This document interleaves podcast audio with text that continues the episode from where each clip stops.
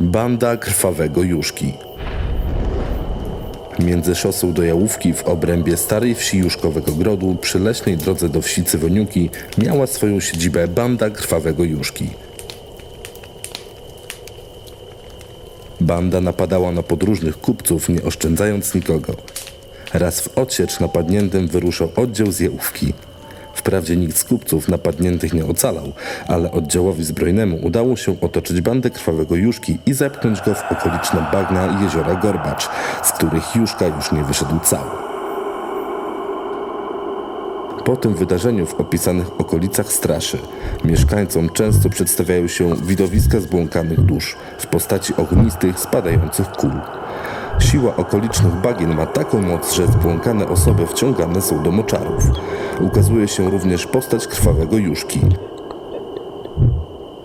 Od tej zapewne nazwy krwawego Juszki dziś ma swoją nazwę wieś Juszkowy Gród. To jest gród krwawego Juszki. Opracowanie Ryszard Worobiej.